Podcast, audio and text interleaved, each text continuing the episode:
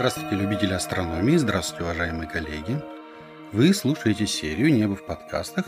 Тема сегодняшнего выпуска – зодиакальное созвездие Близнецы. В студии я, Слава Дубовенко, а в гостях у меня сегодня гости из Кургана – Данилова Юлиана, научный сотрудник Курганского областного музейного объединения и сотрудник планетария. Созвездие Близнецы, как я уже сказал, это созвездие зодиакальное. Солнце проходит его за 31 день, с 20 июня по 20 июля. Пожалуйста, не путайте зодиакальные созвездия и зодиакальный знак. По латыни созвездие Близнецов называется Gemini, или сокращенно на звездных картах и атласах пишут Gem. Хотя латинские слова читаются так, как написаны, поэтому правильнее сказать Gemini. На Близнецов выпадает точка летнего солнцестояния. Солнцестояние – это когда самая короткая ночь и самый длинный день в году. Точка летнего и зимнего солнцестояния, они так же, как и равноденствие, из-за прецессии земной оси смещаются. И почти 2000 лет назад точка летнего солнцестояния была в Тельце. Совсем недавно, вот осенью 1988 года, она окончательно перешла в созвездие Близнецы. В Древнем Египте заметили, что летнее солнцестояние предшествовало появлению звезды Сириус, которая, по мнению египтян, была причиной разлива Нила. А если Нил разливается, то, значит, будет много воды, будет плодородным год. Соответственно, от этого зависело благополучие египтян. И в египетском календаре было установлено так, что начало года совпадало с появлением звезды Сириус сразу после солнцестояния. На стеле Метерниха, которая сегодня является частью египетской коллекции в Метрополитен-музее в Нью-Йорке, датирована эта стела около 380-342 год до нашей эры. Близнецы тоже начинают зодиакальный круг. Близнецы – это красивое и легко узнаваемое созвездие. Лучше всего его наблюдать в зимние месяцы, это с декабря по январь. Контуры созвездия действительно напоминают две человеческие фигурки. В нем разберется и не запутается даже новичок. Звезды Кастор и Поллукс – это головы близнецов, тела которых спускаются к Млечному Пути и граничат там с Орионом. Созвездие впервые было задокументировано Птолемеем во II веке до нашей эры в каталоге звездного неба «Альмагест». Как обычно, никто не может точно сказать, сколько же видимых звезд в этом созвездии.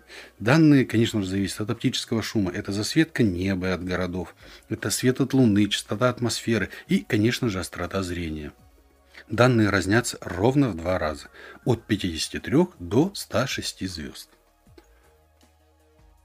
В созвездии Близнецы много объектов для наблюдений даже в небольшой телескоп. В первую очередь, это, конечно же, две ярчайшие звезды Близнецов – это Поллукс и Кастор. Кастор – это альфа Близнецов, хотя по яркости меньше, чем Поллукс. Это визуально двоичная система. Невооруженным глазом или в слабенький бинокль можно увидеть ее как одну яркую. В любительский телескоп уже доступна и вторая звездочка, которая рядом с ней находится. Каждая из этих звездочек сама по себе выступает спектрально двойной звездой, что делает Кастор уже четырехзвездной системой. Спектрально двойная звезда – это звезда, в которой визуально не видно то, что есть два ядра, а на спектрограмме видно, что это две звезды, объединенные одной общей оболочкой. В созвездии имеется звезда Кастор С, которая оказалась гравитационно связана с четырьмя, о которых я уже рассказал, и она тоже двойная. Таким образом, звезда Кастор – это шестизвездная система. Поллукс – это бета-близнецов, хотя она и ярче Кастора, стоит на первом месте по яркости в самом созвездии, как я сказал, и на 17 месте на звездном небе. По массе Поллукс почти в два раза тяжелее нашего Солнца и в 9 раз больше. Радиус больше нашего светила. Для наблюдения даже в любительский телескоп доступны объекты Месье, звездные скопления, туманности, в том числе интересные биполярные туманности Эскимос с двойной оболочкой. Не так давно ученые в НАСА посчитали, что название туманности и само слово «эскимос» оно уничижительное и оскорбительное, и приняли решение, что теперь не будет такого названия, как туманность «эскимос». Впредь туманность будет называться сухо. NGC2392. Все. Созвездие Близнецов лежит перпендикулярно нашей галактике Млечный Путь и состоит из ярких звезд, которые по форме на звездном небе образуют такой прямоугольник. Неправильный прямоугольник, но прямоугольник. В истории астрономии это созвездие очень известно. Ну, известно оно тем, что в 1781 году Уильям Гершель открыл планету Уран, когда она находилась в созвездии Близнецов. А спустя 50 лет, в 1930 году, Клайд Томбо открыл Плутон. Планета Плутон сегодня не считается девятой планетой Солнечной системы. Плутон – это карликовая планета. Вообще с Плутоном происходят интересные события. 13 марта 2007 года законодательное собрание штата Нью-Мексико, где долго жил Клайд Томбо, вот открывший Плутон, единогласно постановило, что в его честь Плутон в нью-мексиканском небе всегда будет считаться планетой. 26 февраля 2009 года, через 2 года, аналогичное постановление принял и Сенат штата Иллинойс, откуда родом сам открыватель Плутона Клайд Томбо. В резолюции Сената утверждается, что Плутон был несправедливо понижен до карликовой планеты. Как и многие созвездия, Близнецы имеют 2 метеорных потока. Это Геминиды и Рогеминиды, интенсивность которых в некоторые годы может доходить до 140–150 метеоров в час. Наблюдатели этих потоков отмечают, что геминиды появляются группами по 2 или по 3 метеора одновременно. Это очень красиво. И пик активности приходится примерно с 13 по 17 декабря. Год от года интенсивность этого потока варьируется. Например, в прошлом году могло быть 140 метеоров в час, а в этом году будет всего 50. Закономерность этого явления пока никто не смог вывести. В этом созвездии имеется интересная звезда. Интересна она тем, что у нее, во-первых, у нее нет даже собственного имени. Она просто называется 37-я Близнецов. Это желтый карлик. По своим характеристикам он напоминает наше Солнце. Находится в 56 световых годах от нас. 29 августа, 3 и 4 сентября 2001 года с радара в Евпатории в сторону этой звезды было отправлено радиосообщение для поиска внеземных цивилизаций. Правда, это сообщение достигнет цели только в декабре 2057 года. Вот, обратите внимание, 56 световых лет от нас в 2001 году было отправлено сообщение, соответственно, 2001 плюс 56 получается 2057 год. Иногда эти созвездия называют Геммелли. В Италии их так и зовут. Британцы называли его Твисан, а ирландцы и шотландцы – Фрере или братья. Вообще, знаете, при подготовке к этому подкасту столкнулся с интересной ситуацией. Вроде бы мифов и легенд про близнецов много, но они все ограничиваются 2–3 строчками. Поэтому я собрал как можно больше и постарался их для вас как-то классифицировать, собрать так в кучку. Начнем. Близнецы в древнем китайском зодиаке были обезьяной и назывались Ши-Чинь. Позже это же созвездие носило название Инь-Ян, 2 правителя. 2 рыцаря, сошедшихся в битве, пара всадников, охотящихся или прогуливающихся. Очень часто это мужчина и женщина, которые находятся в ласковом взаимодействии, скажем так. В Индии их именовали Аквини и Ашвини. Это братья-близнецы-всадники. В народе их называли Ми-Туна, мальчик и девочка. В буддийском зодиаке на том месте, где находятся близнецы, тоже располагается женщина, правда теперь уже одна, держащая золотой шнур. У древних аравийских астрономов эти 2 яркие звезды отмечали одну из передних лап великого древнего льва. Арабы же рисовали близнецов в виде павлинов. Отсюда появилось их средневековое арабское название «дуо павонес», то есть 2 павлина. Некоторые халдейские и финикийские авторы видели в них пару козлят, идущих вслед возничему. В мифе индейцев Северной Америки были 2 братья. Иоскеха, создатель солнца и всего полезного на земле, и младший брат-близнец Тавискарон, создатель скал, вредных животных, пум, ягуаров и так далее. Вредный брат всегда противодействовал своему доброму брату. И как-то братья сильно повздорили и сошлись в нешуточной схватке. Схватка была настолько нешуточная, что после сражения оба брата удалились на небо. Народные русские названия этого созвездия. К сожалению, так как с плеядами, здесь совсем не густо. В этнографических материалах зафиксировано упоминание названия созвездия Коромысла. А на первой небесной карте на русском языке, это 1699 год, созвездие названо уже Близнята.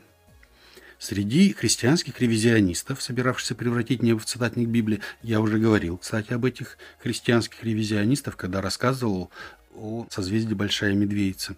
Близнецы превратились в Адама и Еву. Коль уж заговорили о Библии, то в Деяниях апостолов читаем, что близнецы были фигурой на носу судна, на которое поднялся святой Павел и его спутники, после того, как судно разбилось у берегов Мальты. В Древнем Вавилоне видели в созвездии неразлучную пару, и они называли самые яркие светила в нем пастух и воин. Интересна следующая легенда. В городе Фивах жила дочь речного бога Антиопа. Ее полюбил Зевс-громовержец, бог всех богов. От этой любви родились два сына-близнеца. Как вы поняли, Зевс очень был любвеобильным мужчиной. Антиопа назвала их Зет и Амфион. Боясь гнева своего отца за то, что она тайно вступила в брак с Зевсом, Антиопа положила маленьких сыновей в корзинку и отнесла их в горы. Она думала, что Зевс, отец этих сыновей, не позволит, чтобы они умерли. Так и случилось. Зевс послал пастуха, который нашел эту корзинку, принес ее к себе домой, и воспитал этих двух сыновей. Сыновей Зевса, двух мальчиков, которых он нашел в корзинке. Очень разными были эти мальчики. Зет был сильным мальчиком. Он рано стал помогать отцу пасти его стадо. Амфион же обладал кротким, приветливым характером, и ничто не привлекало его так, как музыка. Когда оба братья выросли, Зевс стал могучим воином и отважным охотником. Никто не мог превзойти его силы и ловкость. Его радовало лишь два звука. Это шум оружия во время боя и охота на диких зверей. Амфион же, любимец бога Аполлона, радовался только одному. Это игра на своей злокострунной кефаре. Кефара – это какое-то подобие лиры или гуслей, которую подарил ему сам Аполлон. Амфион так дивно играл на кефаре, что приводил в движение своей игрой даже деревья и скалы. Когда Зет и Амфион выросли и стали правителями города Фив, решили братья укрепить свой город. Они вдвоем начали строить стену вокруг города Фив. Очень по-разному они строили. Зет, могучий как титан, носил громадные глыбы камня на своих плечах, напрягал все свои силы, громоздил их друг на друга. А Амфион сидел и играл на своей кефаре. И послушные звуку его кефары, камни сами двигались и складывались в высокую несокрушимую стену. Так они и построили стену вокруг города. После смерти близнецов Зевс своих сыновей забрал на небо.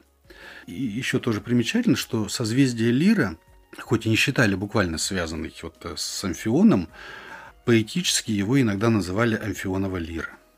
На зодиакальном круге стелы Метерниха, я уже говорил о ней, близнецы изображены как мужчина и женщина, взявшиеся за руки. И напомню, что они же начинали зодиакальный круг.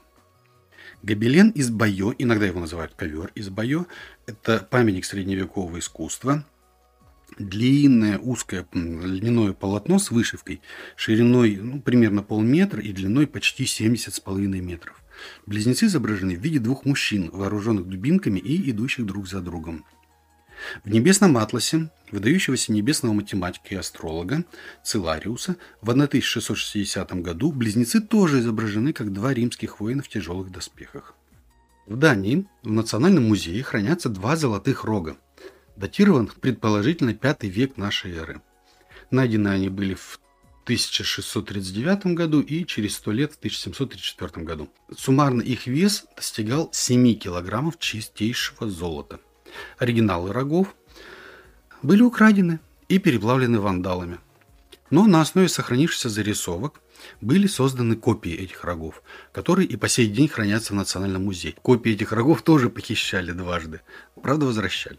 Так вот, на этих рогах созвездие Близнецы изображено в виде двух воинов со щитами и мечами в руках. Но давайте попросим Юлиану из Курганского планетария рассказать нам классический древнегреческий миф о созвездии Близнецы. Здравствуйте, дорогие друзья! Сегодня мы поговорим о Близнецах. Созвездие Близнецы известно с древних времен, и про него, конечно, сложено немало историй. Например, согласно древнегреческой мифологии, главные звезды созвездия Кастор и Поллукс олицетворяют собой двух братьев-близнецов. Они были рождены царицей Спарты Ледой, которая славилась своей красотой, перед которой не смог устоять даже бог Зевс, повелитель грома и молнии, глава древнегреческого божественного пантеона. Обернувшись лебедем, дабы его не опознала божественная супруга Гера, он проник к Леде через окно, и в итоге Леда родила от него Поллукса и Елену. Другое имя Поллукса – Полидевк, так его звали римляне. А Елена, кстати, божественно прекрасная, позже стала причиной Троянской войны. Одновременно с Поллуксом и Еленой родила Леда также двух других детей, сына Кастора и дочь Клитемнестру, однако их отцом был законный супруг Леды, король Спарты по имени Тиндарус. Поэтому Кастор был обычным смертным человеком, а Поллукс бессмертным, ибо имел божественного родителя. Кастор и Поллукс росли вместе и в итоге стали прославленными героями. Они участвовали в известном походе аргонавтов за Золотым Руном и совершили немало подвигов. Поллукс был известным кулачным бойцом, а Кастор был мастером по верховой езде и фехтованию. По легенде, он тренировал самого Геракла. Близнецы очень любили друг друга и всегда были вместе. Но однажды случилась трагедия. У Кастора и Поллукса было два двоюродных брата, также близнеца, Линкий и Ид. В ссоре Ид ударил Кастора копьем и убил его. Поллукс схватился с Идом, но силы были равны, и борьба затянулась, пока Зевс не метнул молнию, поразившую обидчика. Горе Поллукса было столь велико, что он попросил своего божественного отца лишить его бессмертия, чтобы он мог последовать за своим братом в подземное царство мертвых Аида. В итоге сошлись на компромиссном решении. Один день Поллукс будет проводить с братом в царстве Аида, а второй день они вдвоем будут возноситься к богам на гору Олимп. Так братья и оказались на небе, став звездами, которые напоминают людям об истинной братской любви. Древние греки почитали их как богов, защищающих путешественников от всех бед в чужих странах. Вот такая история. Спасибо, Юлиана. Еще интересный факт об этом созвездии. Близнецы отчеканены на некоторых современных монетах. Например, на серебряных монетах Беларуси 20 рублей, это 2009 года, и Украины 5 гривен 2006 года чеканки, есть созвездие Близнецы. На серебряных и золотых монетах Армении и на серебряных монетах России 2003 и 2005 годов тоже есть созвездие Близнецы. Правда, номинал армянских и российских монет не смог я найти. Следующий выпуск серии «Небо в подкастах» мы расскажем о созвездии Рак. Традиционно приглашаю вас подписаться на нас в социальных сетях. Найти серию легко по хэштегу «Небо в подкастах» без пробелов, как пишутся все хэштеги. Или набрав в поисковой строке «Небо в подкастах». Тут уже все как положено, с пробелами.